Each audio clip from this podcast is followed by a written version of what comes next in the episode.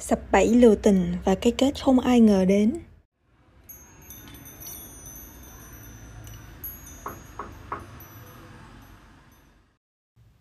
Chào mọi người, đây là Monsters Among Us, nơi bạn sẽ được tiếp cận những phạm nhân sống như vỏ bọc người bình thường trước khi bị phơi bày.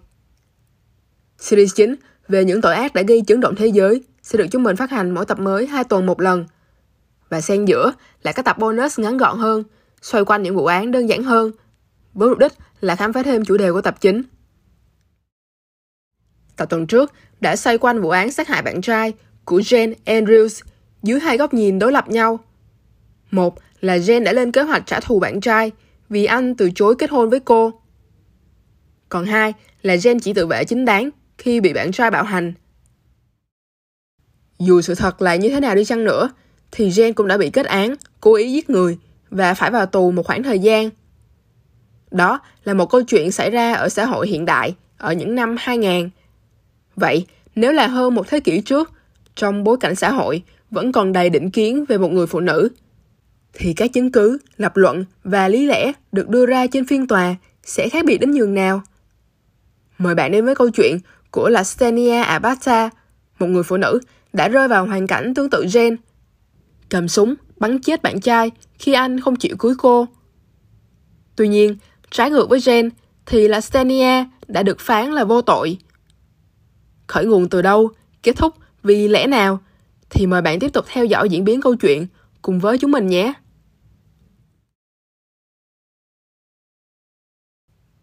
là Stenia Stella Abata sinh năm 1863 tại thành phố Los Angeles, bang California ở Mỹ. Cha của là Stenia ông Pedro Abata, là một trong những người đầu tiên lập nghiệp thành công tại bang California. Thay vì chạy theo phong trào nông nghiệp hay là chăn nuôi lúc bấy giờ, thì Pero đã khởi đầu với một xí nghiệp bán xì gà vào năm 1857. Tiếp nối sau đó, ông mở một quán pizza vì khả năng chơi pizza đỉnh cao của mình.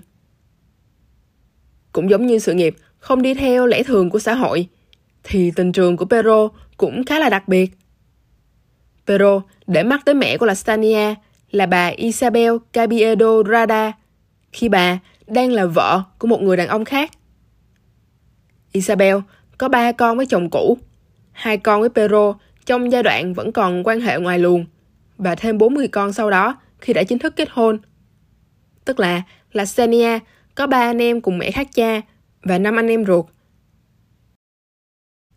Điều đáng nhắc đến ở đây là dù là Senia ra đời khi cha mẹ đã thành thân, thì thực tế Pedro và Isabel kết hôn vào ngày 24 tháng 12 năm 1863, tức là vào Giáng sinh. Mà cô nàng là Senia được ghi nhận là sinh vào năm 1863, tức là mẹ của cô đã mang thai cô từ trước và đẻ cô gần như ngay sau khi đám cưới. Năm 1877, cha của Lastenia qua đời. Ông chẳng ngờ rằng chỉ 4 năm sau, tên của ông sẽ lại được nhắc đến trên truyền thông trong một sự kiện đầy chấn động của bang California. Không có quá nhiều thông tin về tuổi thơ của Lastenia, ngoài việc là cô thường xuyên biểu diễn ca hát và đánh đàn guitar tại quán bia của gia đình. Cũng chính nơi đây khởi đầu cho mối quan hệ của cô nàng và người khách quen tên là Francisco Pio Chico Foster. Chico sinh năm 1841, hơn là Stania đến 22 tuổi. Tại thời điểm gặp gỡ, khoảng năm 1878 hoặc năm 1879, thì tuổi của Chico hơn gấp 2 lần tuổi của Lastania. Anh là con trai của ông Don Juan Foster, đại gia nhà đất giàu nhất Nam California lúc bấy giờ. Còn mẹ anh là bà Isidora Pico thuộc gia tộc Pico cực kỳ nổi tiếng. Gia tộc này sở hữu khách sạn Pico sang trọng nhất thành phố và còn có nhiều thành viên là chính trị gia nổi tiếng. Bác của Chico, ông Pio Pico, là thống đốc của bang California và ông có một trong những khối tài sản lớn nhất của khu vực thời ấy. Tầm ảnh hưởng của gia tộc này còn kéo dài tới bây giờ, vì đến nay nhiều thành phố, khu vực, đường xá và trường học ở Mỹ vẫn mang tên của các thành viên trong gia tộc. Với gốc gác con ông cháu cha, nhà giàu lại còn có vẻ ngoài cực kỳ điển trai. Không ngạc nhiên khi Chico là một trong những chàng trai độc thân được săn đón nhất thành phố này. Có vẻ là anh chàng cũng hiểu rất rõ lợi thế của bản thân mình, nên anh có lối sống cực kỳ trăng hoa, cặp kè với nhiều cô gái khác nhau và còn có hai người con ngoài giá thú. Hiển nhiên là Chico tán tỉnh là Xenia, cũng chỉ với mục đích chính là dụ dỗ cô ngủ cùng với anh. Ngủ theo nghĩa nào thì bạn tự biết rồi đấy. Về phía gia đình là Xenia, họ phản đối cô đến với Chico, cho rằng anh là một kẻ sống giữa hơi gia đình, chứ không có thực lực nào cả. Với danh tiếng đào hoa của anh, họ cũng tin anh chẳng phải là người tử tế gì. Mặt khác thì cha mẹ của cô cũng đã hứa hôn cô với một người đàn ông gốc Mexico tên là Francisco Ramirez. Theo tìm hiểu của chúng mình, thì Francisco Ramirez từng thành lập một tờ báo tiếng Tây Ban Nha đầu tiên tại thành phố Los Angeles ở tuổi 17. Rồi anh chuyển sang hành nghề luật sư. Có vẻ anh là một người rất được tôn trọng trong cộng đồng, trái ngược hẳn với Chico.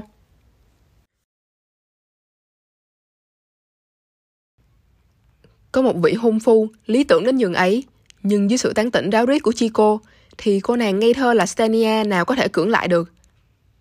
Tuy nhiên, vì cô vẫn là một người phụ nữ truyền thống và theo đạo, là Senia vô cùng trân quý chinh tiết và giữ vững quan niệm chỉ quan hệ sau khi đã kết hôn. Thế là chỉ một hai tháng sau khi gặp gỡ, Chico đã hứa với Lastenia rằng anh sẽ thu xếp với gia đình để chính thức cưới cô làm vợ. Sau đó, họ liên tục trao đổi thư từ trong thời gian Chico đi công tác. Nhưng khi anh trở về, thì mẹ của Lastania là bà Isabel ngăn cản không cho anh và con gái gặp nhau. Đó là lúc Chico quyết định sẽ xúi dục cô bỏ trốn cùng với anh. Là Stenia khăng khăng cô sẽ chỉ làm thế khi anh kết hôn cùng với cô. Và trước đó, họ phải sắp xếp ngủ khác giường với nhau. Chico đồng ý yêu cầu này của cô. Nếu là bây giờ, thì bạn có thể dùng máy ghi âm hay chụp màn hình tin nhắn điện thoại lại để làm bằng chứng. Nhưng vào thời đó, thì mọi người chỉ có thể dùng danh dự để hứa với nhau. Nên là Stenia tin rằng một người đến từ gia đình danh giá như anh sẽ giữ lời. Thế là Lastenia nghe theo Chico rồi trốn nhà theo anh chỉ vài ngày sau đó. Từ thời điểm này, mình sẽ gọi Chico là hắn. Lý do tại sao thì bạn sẽ rõ ngay thôi. Sau khi tới khách sạn, Lastania một lần nữa nhắc lại yêu cầu kết hôn. Chico dùng dằn, giả vờ đi ra ngoài để tìm người chứng giám hôn nhân của họ, rồi trở về vào lúc nửa đêm, bảo rằng đã quá trễ để làm lễ rồi. Hắn nói là họ có thể ngủ với nhau trước, rồi bổ sung hôn lễ vào hôm sau mà. Hắn dụ dỗ là Stania dâng hiến trinh tiết cho hắn với lý do chúng ta thế này rồi thì cũng khác nào đã thành hôn đâu.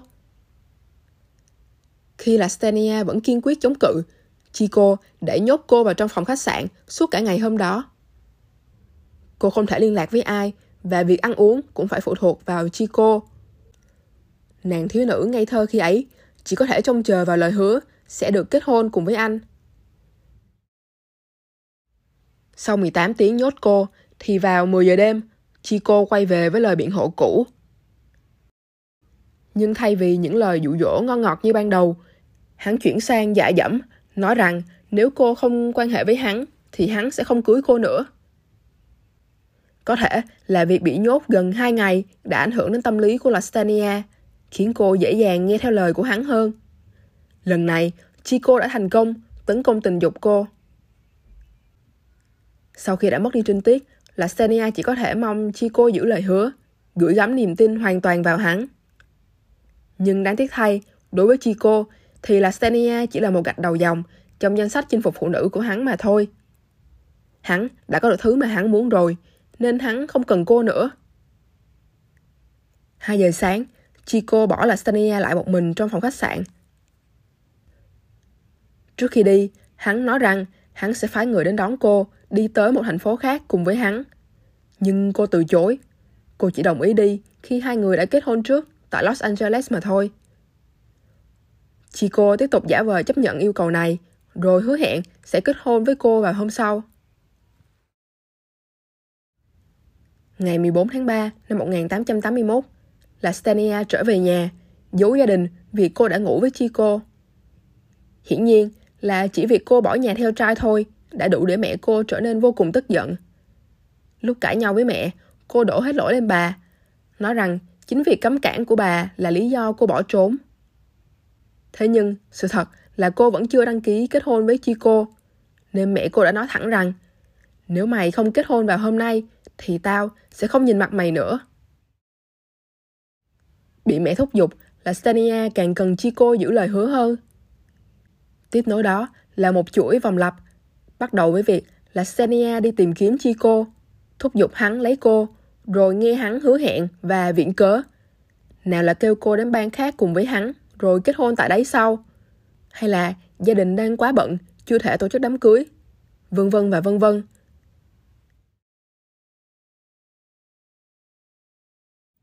Sau năm lần bảy lượt thất bại, là Sania nhận ra rằng cô đã bị hắn lợi dụng. Hắn sẽ không bao giờ kết hôn với cô đâu. Quá tuyệt vọng, cô đã đi mua một khẩu súng với ý định tự sát. Cô cho rằng vì đã mất đi trinh tiết, cô chỉ còn là một món đồ bỏ đi, sẽ bị xã hội dè biểu và cũng không cưới được ai nữa. Nên cô không thiết tha sự sống này. Tuy nhiên, sau khi mua súng, cô nhận ra cô không biết cách dùng nó còn phải quay lại cửa tiệm và nhờ người bán hướng dẫn cô cách bóp cò. Khi trở về nhà và chuẩn bị kết liễu đời mình, em gái của cô là Hortensia đã mở cửa phòng cô và kịp thời ngăn cản chị mình lại.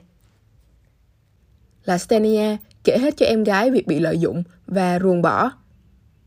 Cô em gái đã hạ quyết tâm sẽ giúp đỡ chị mình giữ gìn phẩm hạnh. Thế là ngày 16 tháng 3 năm 1881, là Stenia cùng em gái đi truy tìm Chico Foster. Sau một hồi thì họ đã tìm thấy hắn đang ngựa quen đường cũ, tán gái gần một khách sạn. Một nguồn thì nói rằng hắn đang cá độ tại một trường đua ngựa. Dẫu biết Chico là một kẻ quen thói trăng hoa, khó mà thay đổi được. Nhưng mà để bảo vệ danh dự cho chị gái, Hortensia đành bảo hắn lên xe ngựa để nói chuyện với nhau. Trước lời biện minh là chưa tìm được người chứng giám của Chico. Hortensia đã lật tẩy hắn, nói rằng cô đã kiếm được người rồi, còn đã sắp xếp sẵn người này tại một nhà thờ. Cô yêu cầu Chico kết hôn với chị gái ngay lập tức. Hoảng hốt, Chico lại bịa thêm một nghìn lý do để trì hoãn trước khi nhảy xuống xe ngựa để mà bỏ trốn. Quá tức giận, Hortensia cũng xuống xe và đuổi theo cãi nhau với hắn. Giây phút này là Stenia nhận thức rõ hơn bao giờ hết là cô không thể trông đợi vào Chico được nữa. Đang chạy trốn khỏi người em gái, Chico bỗng nghe thấy một tiếng hét lớn đầy giận dữ. Theo bản năng thì hắn quay đầu lại để nhìn và đối diện hắn là nòng súng ngay mặt ở cự ly gần. Trước khi hắn kịp phản ứng thì là Stenia đã bóp cò và bắn thẳng vào mắt phải của hắn. Chico lìa đời ngay lập tức Một người ở gần đó đã nhanh chóng phản ứng, chạy đến hất khẩu súng đi và chế ngự là Stenia. Người này nói rằng là Stenia đã giữ thái độ rất là bình tĩnh và điềm đạm, cứ như thể không nhận thức được hành vi phạm tội của bản thân vậy. Có vẻ như là mọi ấm ức và nỗi buồn của cô đã trôi theo phát súng đoạt mạng ấy rồi. Sau đó, cả hai chị em đã bị bắt giữ. Phiên tòa diễn ra gần như ngay lập tức vào ngày 28 tháng 4 năm 1881. Cha của Chico đã bỏ ra 500 đô la, quy ra hiện tại là khoảng 300 triệu Việt Nam đồng, để thuê những công tố viên giỏi nhất để giải hận cho con trai. Bên truy tố quả quyết là Lasania đã lên kế hoạch sát hại Chico từ trước để trả thù. Họ cũng khẳng định rằng Chico chưa bao giờ hứa sẽ cưới cô cả là thì được hai luật sư bào chữa nổi tiếng nhất Los Angeles đứng ra giúp đỡ. Cô ra làm chứng tại phiên tòa của bản thân. Thuật lại chi tiết chuyện tình chắc chở của cô với Chico về việc hắn đã đưa cô vào chồng như thế nào.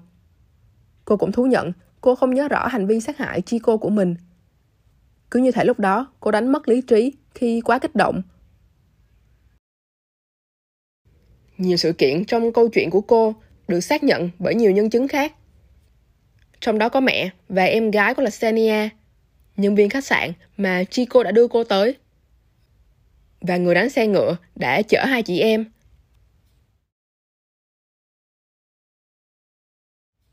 Tuy nhiên, ở các phiên tòa, đôi khi bằng chứng không phải là tất cả. Dạng luật sư của Lastania, đã vô cùng khéo léo trong quá trình biện luận cho hành vi của cô nàng. Vì đây là thế kỷ 19 khi tâm lý học gần như không tồn tại, còn định kiến xã hội về vấn đề trinh tiết vẫn chồng chất. Các luật sư đã hướng suy nghĩ của mọi người đến giả thuyết rằng làstenia đã hóa điên, mất đi khả năng nhận thức hành động của mình sau khi bị Chico cướp mất trinh trắng. Tiến sĩ Joseph Kurtz, đúng, tiến sĩ đấy, đưa ra nhận định rằng bất kỳ người phụ nữ đức hạnh nào bị làm nhục cũng sẽ trở nên điên loạn. Sau khi ông nói câu này, những người trong tòa án còn vỗ tay ủng hộ ông. Các luật sư cũng đưa ra lý luận rằng phái nữ sẽ không bao giờ chủ động giết người, đặc biệt là giết phái nam, nếu họ không bị điên. Vì thời bấy giờ, bất bình đẳng giới vẫn còn rộng khắp, vị thế của người phụ nữ thấp hơn nam giới rất là nhiều. Nên phụ nữ được xem là phái nhu nhược, sao mà dám phản kháng chống đối lại đàn ông nếu mà đầu óc bình thường chứ?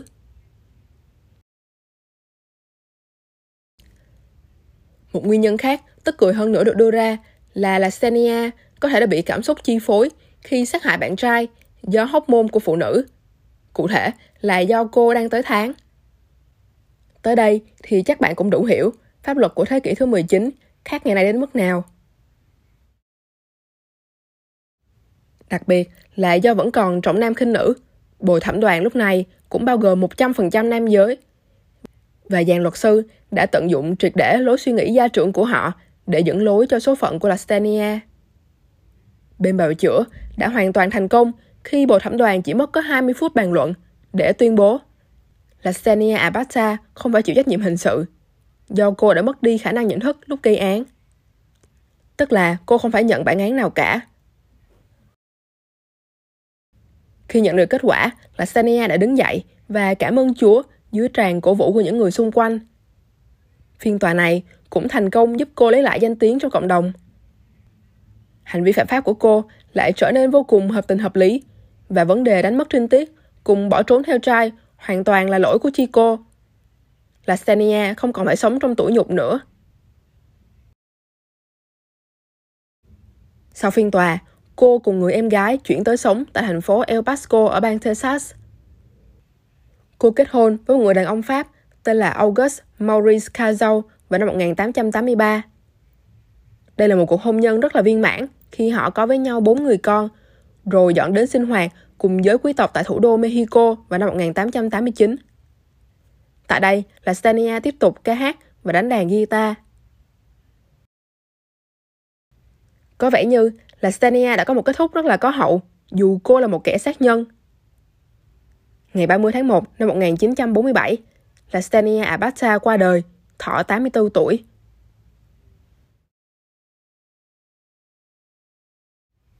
Không biết là bạn nghĩ như thế nào về câu chuyện này nhỉ? Bạn có đồng tình với việc là cô được thoát tội hay không? Một điều mình chắc chắn là nếu vụ án này xảy ra ở thế kỷ 21 thì những biện hộ về sinh lý phụ nữ sẽ bị bác bỏ và tình trạng tâm thần của cô lúc gây án sẽ được giám định rõ ràng hơn. Khả năng cao là là Senia sẽ không được phóng thích, nhưng bản án sẽ không quá nặng vì cô giết người trong trạng thái tinh thần bị kích động mạnh. Bài học hôm nay khá là đơn giản. Một là đừng dễ dàng hy sinh bản thân hay dốc hết niềm tin vào người khác. Hai, trinh tiết không nên là tiêu chuẩn để đánh giá con người. Và ba, không phán xét người khác khi chưa hiểu rõ sự việc.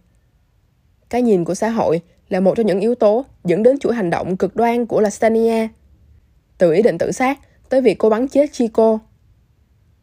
Tất nhiên là việc Lastania giết người vẫn là sai, nhưng định kiến xã hội cũng đáng bị lên án không kém trong câu chuyện này.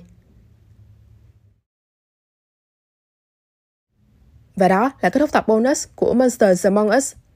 Để tiếp tục theo dõi những câu chuyện như thế này, hãy bấm đăng ký kênh để chờ tập tiếp theo nhé.